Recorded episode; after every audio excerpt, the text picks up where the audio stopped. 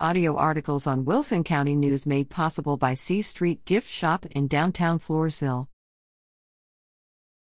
Poth EDC selects new web host. Pending the approval of the Poth City Council, the city could have a new web hosting company and a revamped website. Poth Economic Development Corporation, PEDC, Board President Brandon Blandford said after their January 8 meeting that board members voted to approve significant changes to the city's web presence.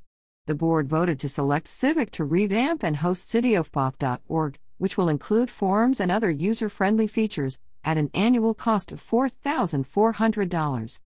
They will maintain it, Blandford said. The city's website has existed since it was approved by the City Council in 2010.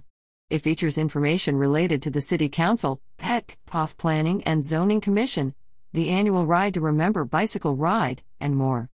Civic was selected from among three firms, Blandford said. The proposal was scheduled for discussion and action January 22 by the Poth City Council. Leaves at WCNOnline.com.